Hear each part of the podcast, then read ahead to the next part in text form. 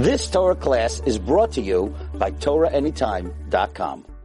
Great zechus to be here. We've been here every year at the kever of Maran Hagaon Rabbi Yosef ben Rabbi Yaakov of Georgia, who's niftar on Gimel Cheshvan and the Rebbitzin, Rebbitzin Margolis.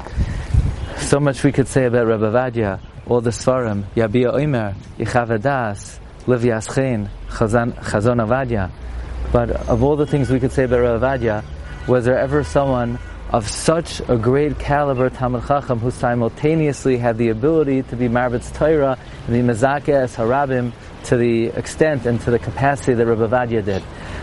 Someone who elevated the status of halacha and limud halacha and scholarship, and at the same time was Mezakeh Harabim, elevated even simple Jews, like Abraham Avinu, who was Zakein v'Yoshev Yeshiva, and at the same time was V'yas HaNefesh Asher Asa.